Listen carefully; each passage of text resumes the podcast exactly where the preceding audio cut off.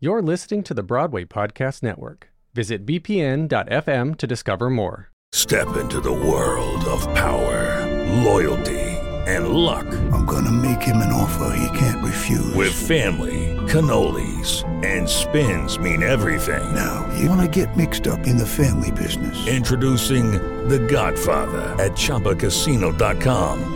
Test your luck in the shadowy world of The Godfather slot. Someday, I will call upon you to do a service for me. Play The Godfather, now at ChumbaCasino.com. Welcome to the family. No purchase necessary. VGW Group. Void where prohibited by law. 18+. Terms and conditions apply. With the Lucky Land Slots, you can get lucky just about anywhere. This is your captain speaking. We've got clear runway and the weather's fine, but we're just going to circle up here a while and get lucky. No, nothing like that. It's just these cash prizes add up quick. So I suggest you sit back, keep your tray table upright, and start getting lucky. Play for free at LuckyLandSlots.com. Are you feeling lucky? No purchase necessary. Void where prohibited by law. 18+ terms and conditions apply. See website for details. I'm Donna McKechnie, and this is The Fabulous Invalid.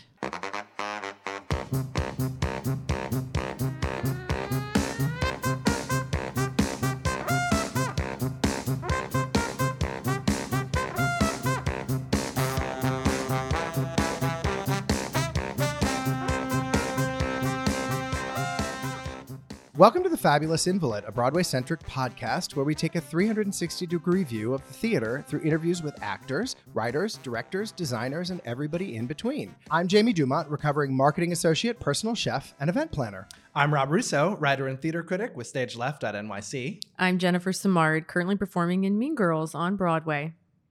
Hi. Here we are. Yay. Invalid time. Yes. Oh, that doesn't sound good. By the way, can we just talk about what my accent? Did I just say Broadway? Broadway. I was a little bit Broadway. On Broadway. Sometimes I say Broadway. Right? Yes. Right. Well, that's like my trademark. Yeah. Broadway. You make that emphasis on multiple things. A lot of things. Yeah. That's like a Rousseau special. Well, I'll say it's part of my little jazz hand moment. You know? Yeah, well, you can't see Rob's jazz hand, but maybe we'll take a photo. I'm going to Instagram that. Mm-hmm. Well, today we have an incredible guest joining us. That we do. Donna McKechnie. Oh, my God. I mean, you guys. Yeah, I can't even believe it. I'm a little nervous. I can't even, it's not even real to me that it's happening yet, because if I let it be real, then I will probably faint. Oh, it's real. I'm not nervous because she's just so lovely. Yeah. Every time I've... You've worked with her before. No, I've had the privilege of meeting her, and she has this warmth. Yeah. I think that enters the room first. Oh, you know, so she's Donna McKechnie. I know. Lest we forget. We were preparing, and I was doing my research, I kept being reminded of the things that she had done. I mean, starting with How to Succeed in Business, like, wow, what a career. Everything. I put this on social media a little while ago when we were first talking about having her come on. I was watching Music in the Mirror, and I wept. I truly wept at the magic that was created on that stage. Mm. And I put that on social media thinking, I'm such a fool. Turns out I'm not alone. Turns out it's a very common thing to weep at A Chorus Line. So there's a whole legion of us out there. Yeah. Mm-hmm. Amazing. Well, should we get to it? Let's get to it.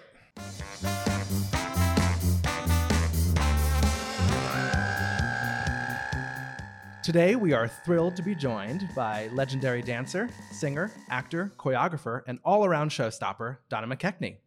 Donna's first Broadway show was the original production of How to Succeed in Business Without Really Trying. Of course, she went on to create roles in Promises, Promises, Company, and State Fair, winning a Tony Award for her iconic portrayal of Cassie in A Chorus Line, and being immortalized in the lyrics to I Want It All from the musical Baby. Welcome to The Fabulous Invalid, Donna. Hi. Thank you. I'm happy to be here. That's Did you know you were a lyric in a song? I forgot about that, actually. I forgot about that, but it's a high compliment. Yes. It certainly is. Yeah. You're one of the three Donnas, right? That's right, yeah. I was on the road touring, and somebody sent that to me, and I thought it was just a great high compliment. So they didn't ask your permission, did they? No. No, I guess I'm public now. There you go. After 50 years, it's like you're public. Oh, that's funny. Public domain, right? I want to know that I can find inside me anyone I need. I want to be Donna McKechnie, Donna Summer, Donna Reed. I want to be Margaret Sanger.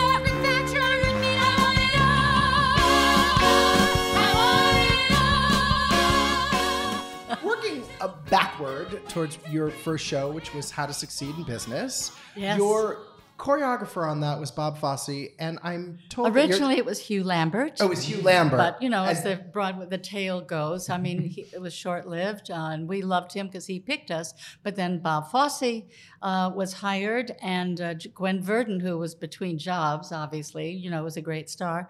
She was our dance captain. Fosse was so generous with Hugh. He said he would do it without pre-production if Hugh wasn't fired, if he was kept as choreographer. So at least he had the one credit for the pirate dance, which was kind of incredible.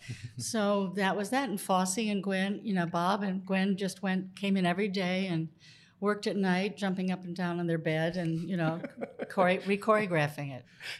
I love that they jumped up and down on their bed. Well, that's what she said. Yeah. She told me that. I don't know what they were doing. Yeah. But yeah. Yeah. Everybody had a double meaning, right? That's funny. Do you have a favorite story from working with them or a recollection of that time on that show?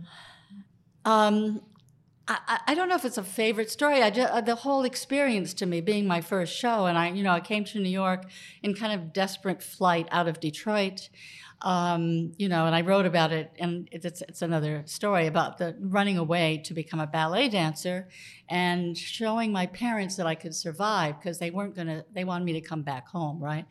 So I had to get a job. So I was one of those initially a ballet snob. Do you know what that is? The musical theater, it was all fear, but, you know, musical theater, I shouldn't do that. It's not good for my ballet, you know. But, of course, I was desperate to have a job, so I auditioned, and actually I didn't audition. Cy Führ hired me to do an industrial, and then on the steps in the back of a theater, the L'Enfantin, he said, would you like to do a Broadway show? We're going to do a show soon. Would you like to be in it? And I went, oh, sure. And I thought, this is how you get a Broadway show, a producer, you know.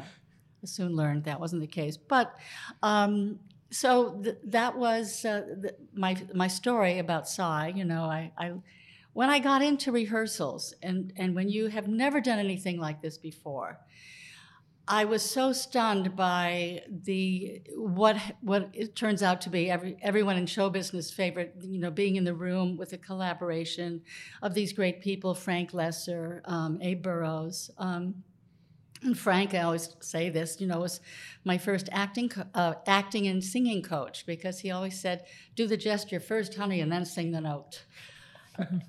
It works. I don't know why that is, but... So I was just in heaven with all these great people, and that's when they had a chorus of singers and dancers. So you had, 18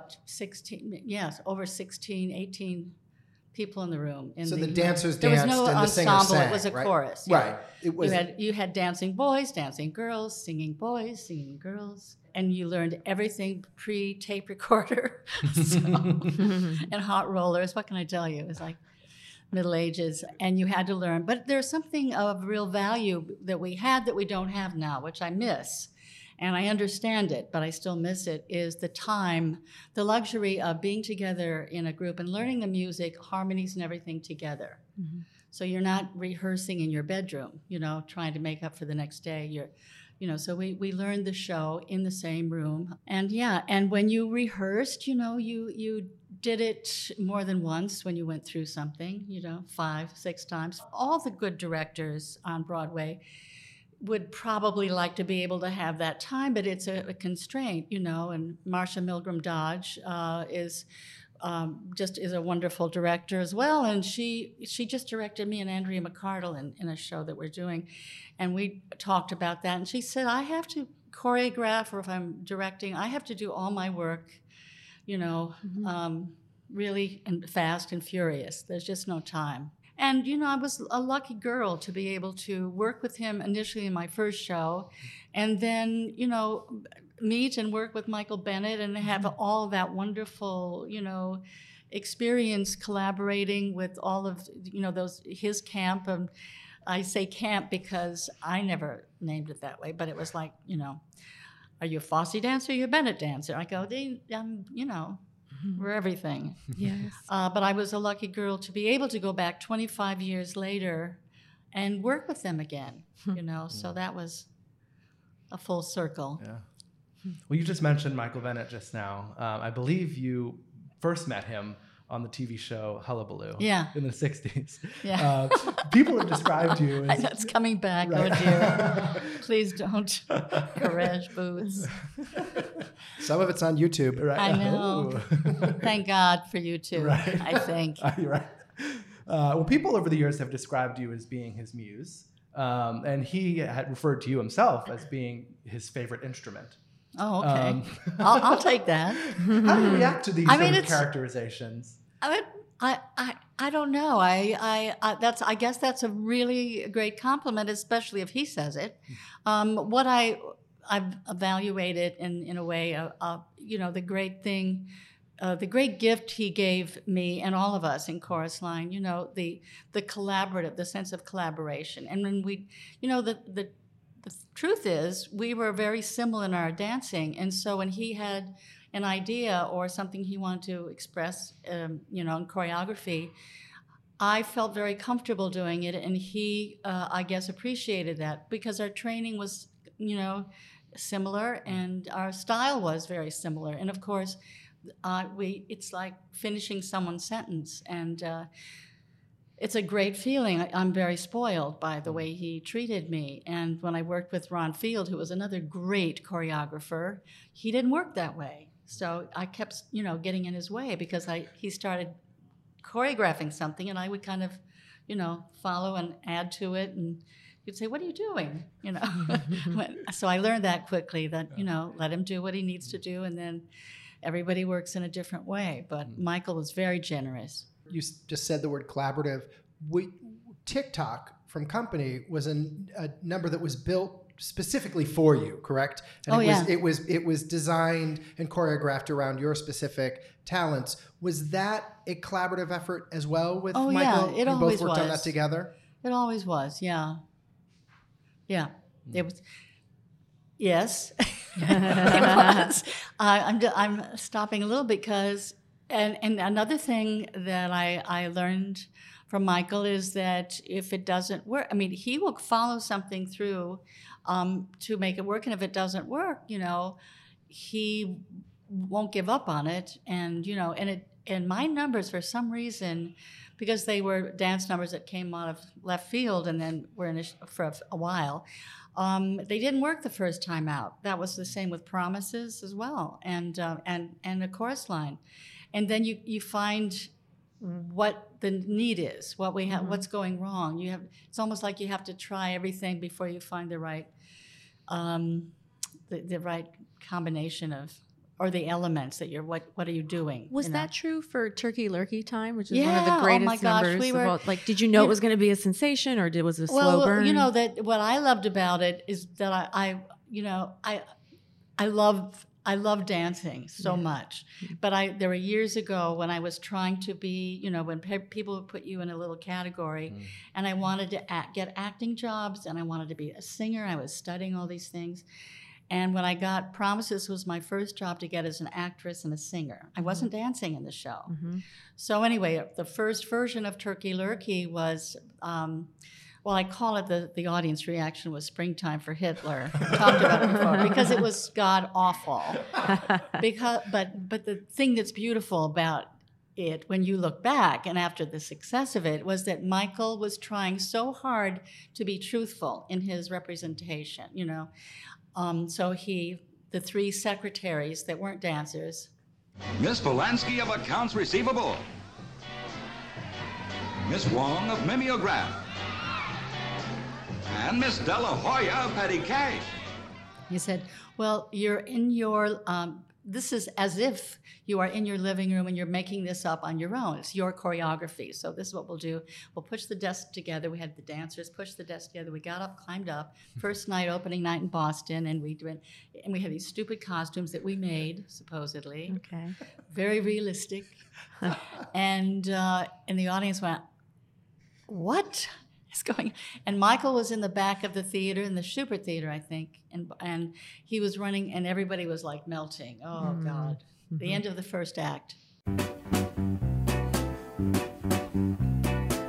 Turkey Lurkey time. Tom Turkey ran away, but he just came home. It's Turkey Lurkey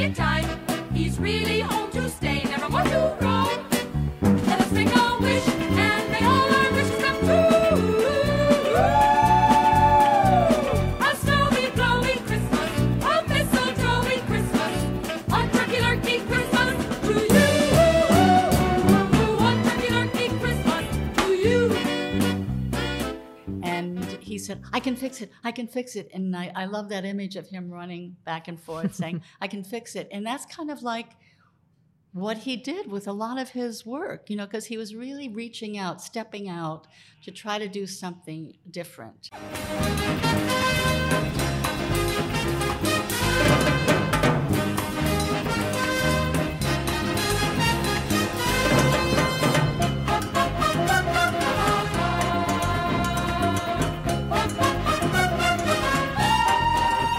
Then the number became a show-stopping first act finale because he realized that, you know, it needed that thrilling, it's a musical, mm-hmm.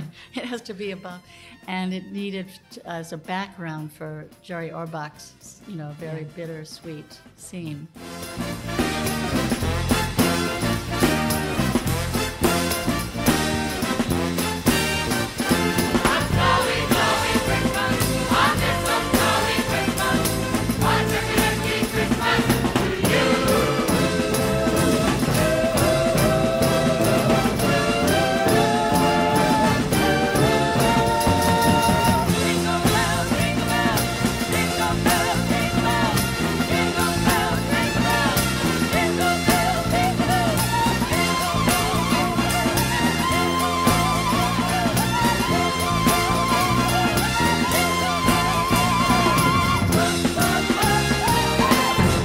Judy was boring. Hello. Then Judy discovered Chumbacasino.com. It's my little escape. Now Judy's the life of the party. Oh, baby, mama's bringing home the bacon. Whoa, take it easy, Judy. The Chumba life is for everybody. So go to Chumbacasino.com and play over 100 casino-style games. Join today and play for free for your chance to redeem some serious prizes.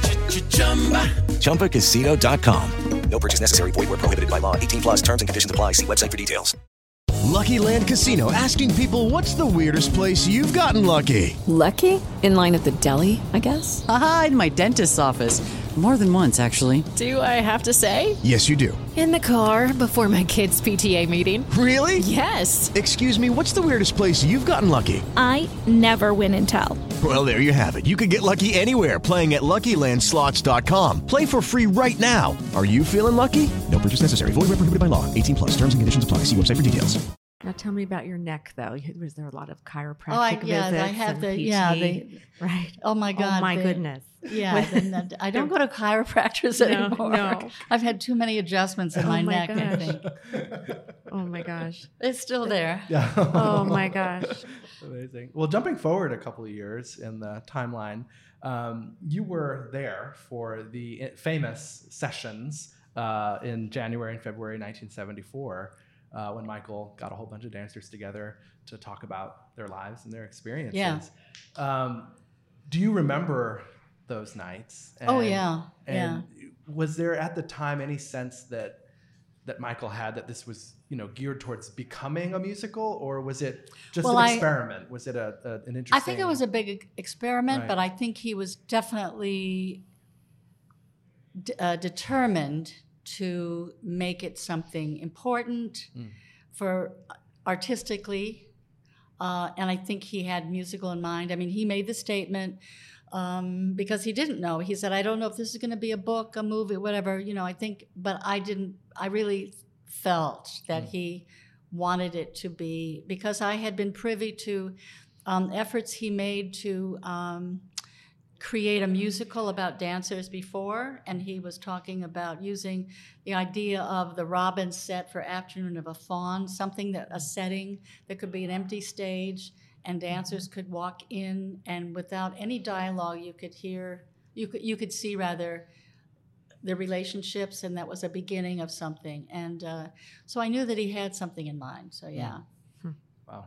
But nobody could have known, even Michael at that point. The direction, even after the workshop, it was awful. Not until they got focused. But by awful, I mean the result at that point. It was still kind of experimental, but elements of it were just brilliant. And that's what Joe Papp saw and championed it, because he saw essentially what it was. And he had great feeling about it. And so it just kept growing. Yeah. luckily. Well, that original cast is so iconic, not just because, you know, you all created the roles, but, you know, that image of the line, right, is just seared into everyone's, you know, idea of what Broadway is and what A Chorus Line was. Yeah, can you imagine auditioning for those people? Right. With your own dialogue that you said at the session? Right. You're reading your life and you're going, I don't know. And some people didn't get their part. Right. Well, that was going to be my question, actually. People didn't get it. And it's their life. So, but they did a tour, our national company later. Mm-hmm. It's something. So everybody eventually got to play them. Yeah, play their lives. Like Mitzi Hamilton. Right. Yeah. So there were auditions though for the ones that got up to the public. That is a lot of therapy right there, right? Like I'm not good enough for my own life. What do you mean? Like that's so strange. You audition for your own life and you don't get it. Rejected. I know. Oh my gosh. Ultimate rejection. Wow, that's fascinating. When am I gonna grow tits? Secret. My whole life was a secret. Goodbye 12. Goodbye 13. Hello. Robert Goulet, my God, Robert Goulet! Oh, down below, up on the plane, doctor with Evelyn. La la la. I'll show you mine. La la. You show me yours. La la. Seeing Daddy naked. Time to grow. Time to go. Right. La la la. Mom and Dad were doing it. What do you remember about that first performance at the Newman?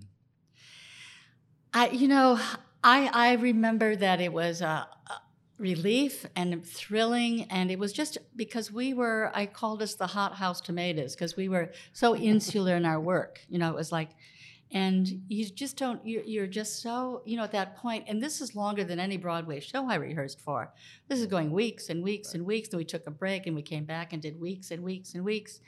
So we were ready to open or preview, and it was. I don't remember being elated or excited. I think I was, and I think the fact that there was acceptance. But then we had a hard road going through previews because changes were being made, and once they almost booed me off the stage because I came in like Betty Bacall, like I wasn't a part of the group, and waving a $10 bill, saying, "Anybody got change for a 10?"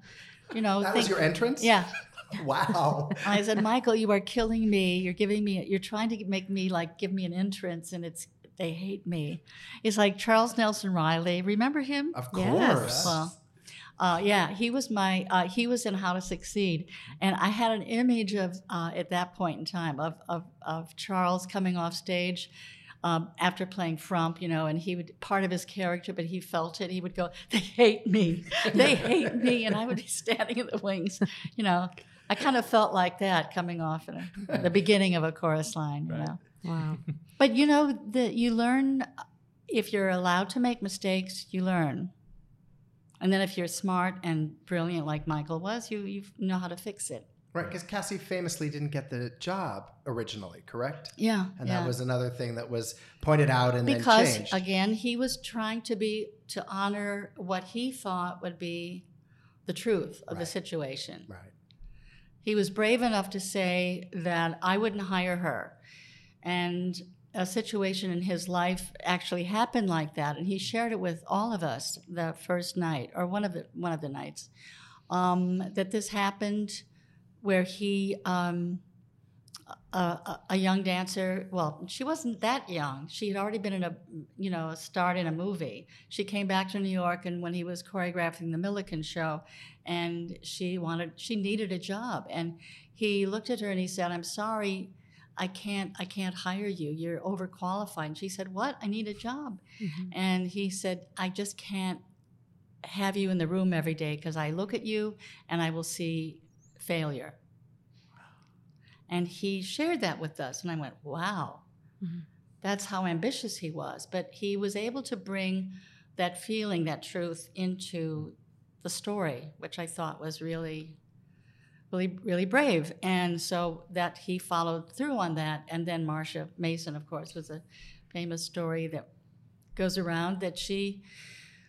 married to Neil Simon at the time, and he was helping us perk it up a little bit. She followed the through line of Cassie, and she said, "Oh no, you have to.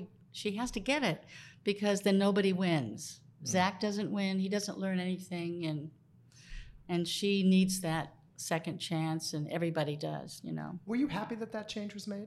Oh, yes.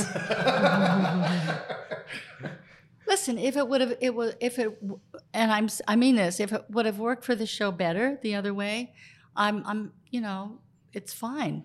Right. That's what you do. You do what's right for the show. But when Marsha saw it, when Cassie didn't get it, that means that he was stuck in his unresolved conflict. And then the audience, whether they could analyze that or not, they were so depressed they just walked out of the theater, you know, and it was a very strong feeling that everyone felt, so.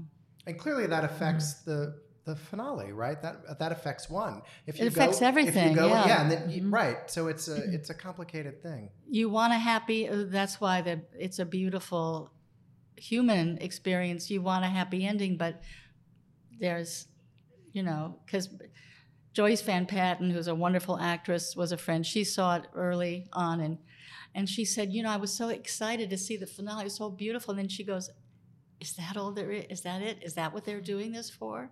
Yes.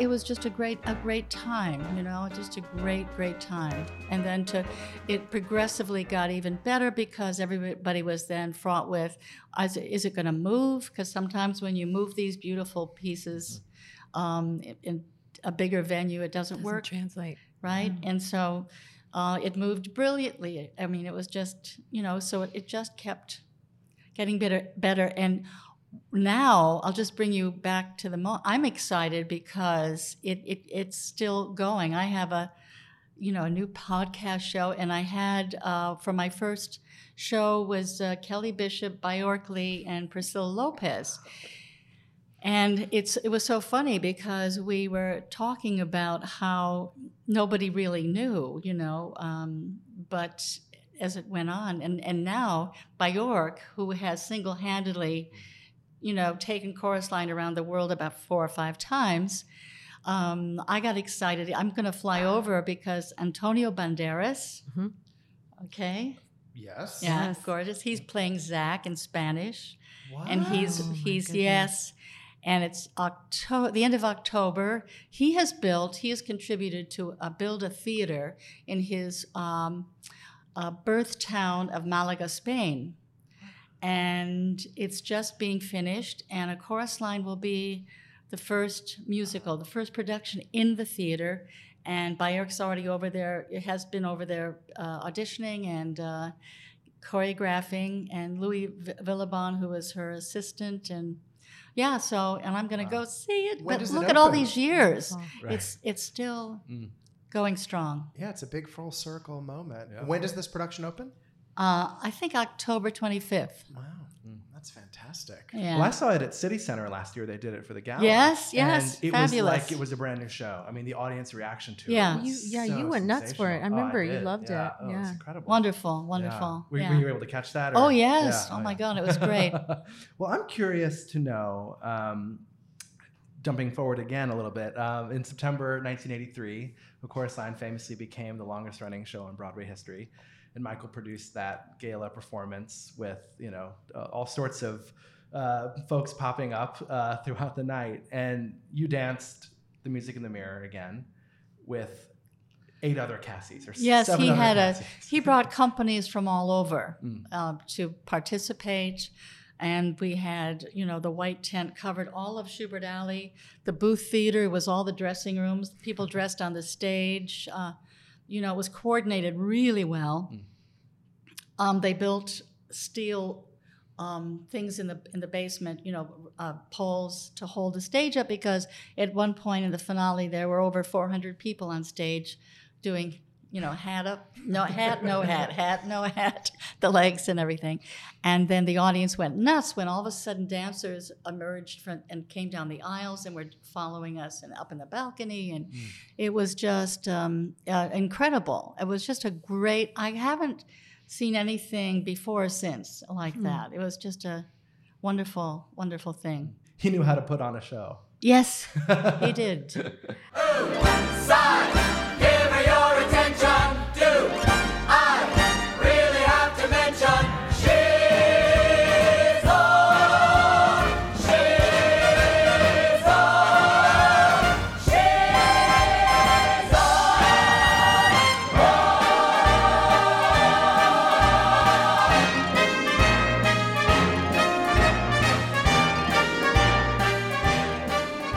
You were part of the legendary paper mill production of Follies in 1998. Yes, and I hope you don't mind me reading you what Times critic Ben Brantley said about you. He said, Miss McKechnie is beyond fault.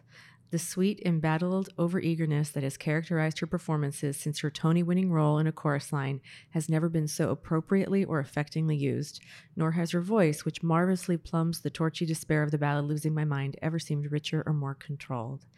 End quote. And you've said that Stephen Sondheim knew you as a singer first. That's right. So was playing Sally a nice homecoming of sorts, working on this Sondheim show?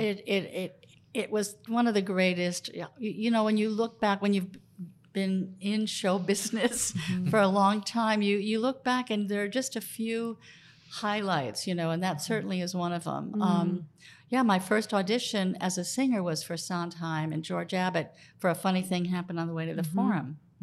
For the National Company, and when I auditioned for that show at Paper Mill, I never thought in a million years that they would see me as Sally, and I defeated myself when I went in because I was auditioning for Phyllis, and they were going to hire me as Phyllis because I'd just done it for the BBC at the Drury Lane, you know, as a recording. And so I felt very confident at that audition, and I could, Phyllis, okay, great. And then Sondheim said, no, she's Sally, she's not Phyllis. And to hear that he said that, I just burst into tears because it's like I thought, he saw me, and I wouldn't even let myself, that was my heart's desire, and I couldn't even give it to myself. I dim the lights and think about you. Spend sleepless nights to think about you. You said you loved me, or were you just being kind? Or am I losing my mind?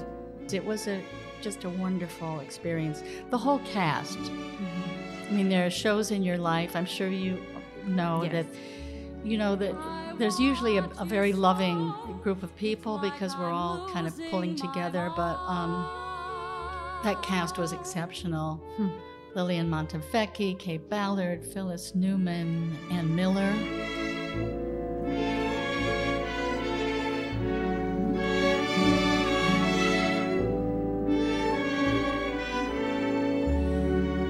No one know, it's like I'm losing my mind. All afternoon doing every little chore, the thought of you stays bright. Sometimes I stand in the middle of the floor, not going left, not going right. I dim the lights and think about you. Spend sleepless nights to think about you.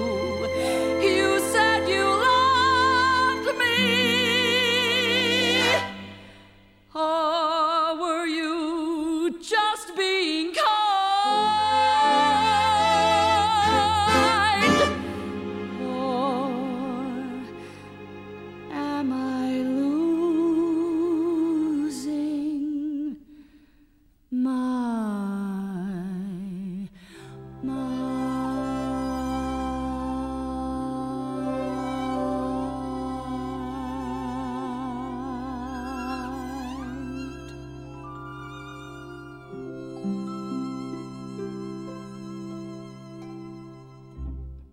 But truly, outside of the original cast of Follies, I don't think you will ever find a better, more suited cast than the Paper Mill Playhouse cast. And that cast was exceptional. Well, as a group, yes. Yeah. I mean, because they're individual. You know, it's like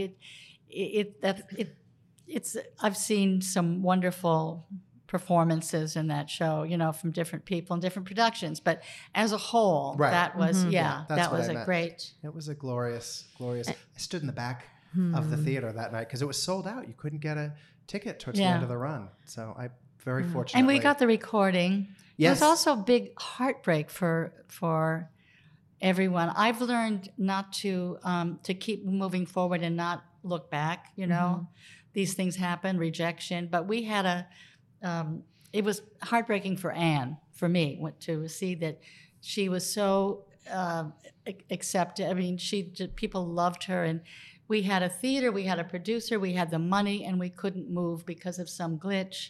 And so it was dead, except for the recording. And I think it just broke her heart, you know? She wanted to come in to Broadway. She knew that she knew that this would be her last show, and she wanted to go out in that great way, you know? Yeah. Of course. Anyway, showbiz. Speaking of showbiz,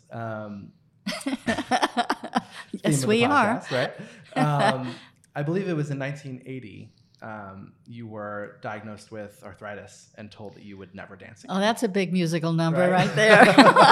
Right? Yeah. Which calls to mind almost, you know, Zach's question in A Chorus Line. What do you do when you can't dance anymore? But what's amazing, didn't see that coming at that point in time, I'll tell you. Right. Well, what's amazing is that you did dance again. Yes. Right, and very famously came back to A Chorus Line in 1986. That's right. That's when I is no when easy I feat. Yeah. Pardon me? It's no easy feat, you know, doing that number. No. I'm wondering, what was it like, especially having been in that original company, and you know, it was so iconic and such a sensation, to come back almost more than a decade later? It was scary for me because it would have been hard in any circumstance, but because I had been unable to. Not just dance, but not even move, not walk, you know. And to take myself through that journey and come out the other side of it. And then Bjork, who was my angel on earth, you know, called me in LA where I was living and said, you know, I have this tour going out and I would love for you to do it. And I said, I haven't danced in so long. I was recovering and I was back to, you know, class, but I just thought that's it. And she said, I really want you to do it. And I said, well, I don't know if I can do it. And she goes, you have 3 months. She was like Bjork, you know. And I went, okay. So she gave me the challenge and I dove in. And so it would have been hard anyway, you know, because 10 years later. But the things that you don't know that are positive were just so many. One, that that show had been running for so long. So to go back to the same theater, the same production, except same costume, but different one, with a different cast, I gave them an opening night. In other words, my opening, had been doing it, I don't know how long. They would just move them in, move them out. So they had a proper opening for the New York Times, and that was great. Wow. And it was a happy, because the show had been established, and it was a happy, happy time. The first time out, because we're doing that painful creating part and hits and misses, it was not always comfortable. There's a lot of strife, in and out, you know. So this was one of those great chances. How many chances do we get really to go back and to do something again?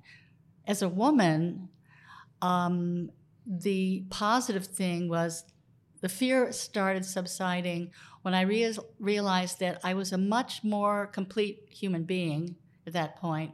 I was able to detach myself without trying to and leave the part in the dressing room and go have dinner with friends and have a great time, you know, enjoy my life.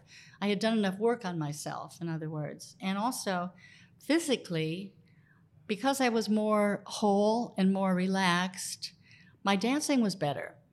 It was less frantic. It had more strength in some ways and stamina. Okay, you don't kick as high, you don't jump as high, you don't do, you know, turn as many times, but you gain something else. And the acting and singing was so much better. So I love that. Yeah, I was reading the oral history of Chorus Line, the Longest Line book, and there's a section about your return, and every cast member that they talked to about it just raves about how it injected such an energy into the show and how what a lift it was for a show that had been running for 11 years. I was very grateful to have that chance, mm-hmm. A chance to dance. That's right, chance to dance. Play me the music. Play me the music. Play me the music. Give me a chance to come through. All I ever needed was the music and the mirror and the chance to dance.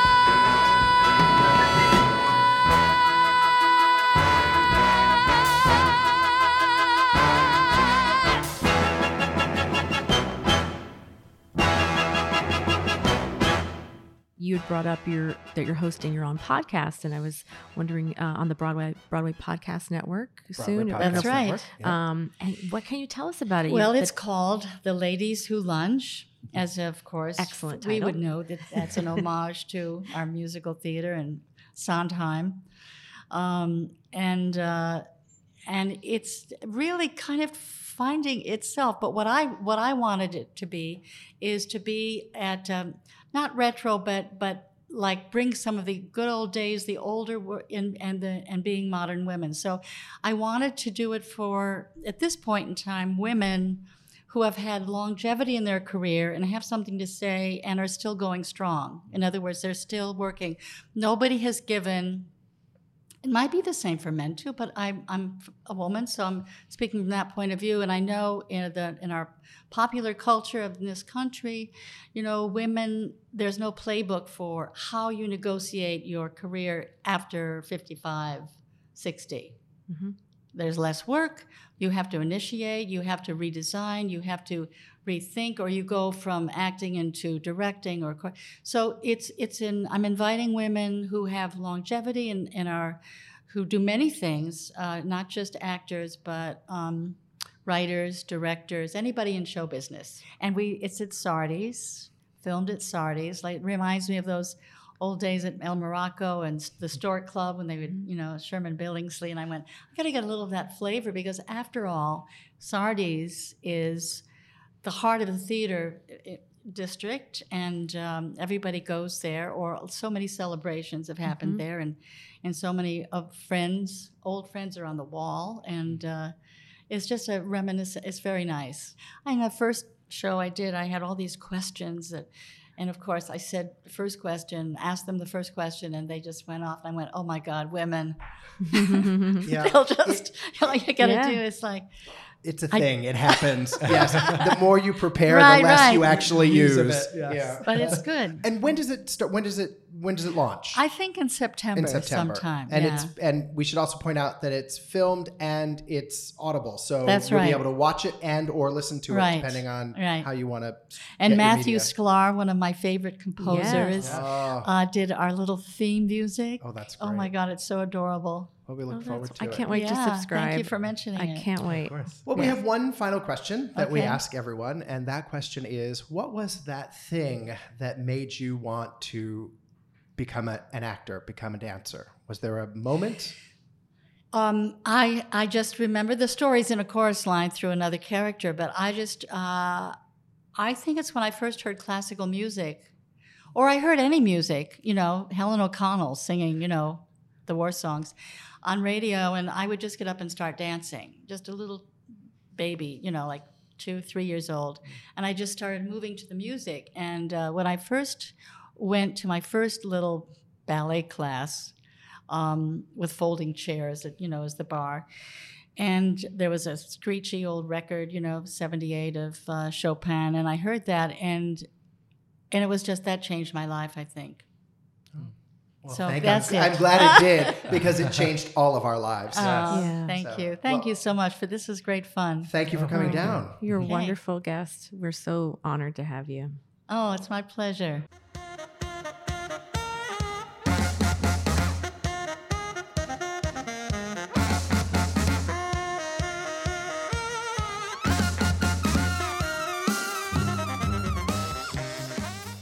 Rob here with You May Be Wondering. During our conversation with Donna, I mentioned that she first met Michael Bennett while working on Hullabaloo. You may be wondering, just what is Hullabaloo? I know I certainly did the first time I heard about it. Well, taking a step back in time to the 1950s and 1960s, you have to remember that variety shows and programs based around live performance were all the rage. Hullabaloo was a big-budget TV series that ran on NBC for 2 seasons from 1965 to 1966. A variety show running in primetime, it was NBC's answer to the popular ABC show American Bandstand, hosted by Dick Clark, which no doubt you've heard of. Directed by Steve Binder, Hullabaloo was billed as a fast-paced song, dance, and comedy variety hour, showcasing young talent from Hollywood, Broadway, television, nightclubs, and recordings, and featuring a rotating celebrity host like Sammy Davis Jr., Frankie Avalon, or Liza Minnelli, who would perform a few of their own standards, then introduce a guest act like James Brown, the Supremes, or the Rolling Stones, a hit parade of the top 40 songs. Typical of such musical variety shows of the time, Hullabaloo had its own team of in-house dancers, 4 men and 4 women, known as the Hullabaloo Dancers, who performed on the show on a regular basis to choreography by David Winters, doing popular dances like The Jerk and The Monkey behind the guest act. Since the show filmed in New York, it's only natural that those dancers would be sourced from Broadway, and so it is that Donna McKechnie and Michael Bennett found themselves cast on Hullabaloo. After meeting, while doing The Jerk, Donna asked Michael what he wanted to be when he grew up, and he quickly shot back, a choreographer. Little did they know then that they were sowing the seeds for making musical theater history together. Not much video remains of the 48 episodes of Hullabaloo, but fortunately, the legacy of Donna McKechnie and Michael Bennett echoes forth to the present, a collaboration first forged in NBC's famed Studio 8H. I mean, I can read it if you... No, I'm happy to read it. If you're done working. No. Wow. Some shade in the pink room. Shady lady. Shade in the pink room. Okay.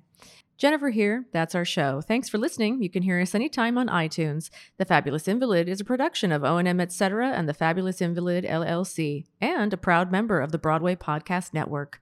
Our theme music is by Lucky Chops. Today's episode was edited and engineered by Aaron Kaufman. Find us online at thefabulousinvalid.com and on social media at Fabulous Invalid and on iTunes, Spotify, and wherever you find your podcasts. And be sure to tune in next Wednesday.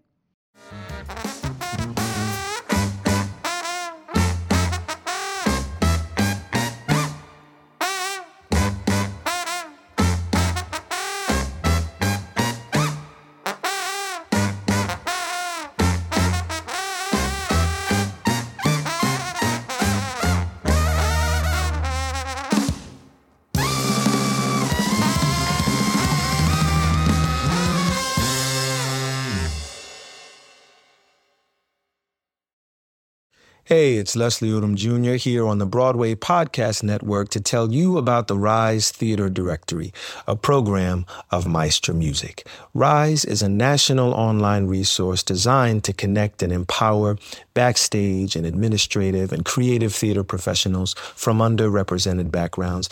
If you work or aspire to work in the theater community, this can help you find your next project. And if you hire theater professionals, search the Rise Theater Directory to find your next team. Create your profile now and get more information by visiting risetheater.org. That's theater with an RERISETHEATRE.org, because only together we rise.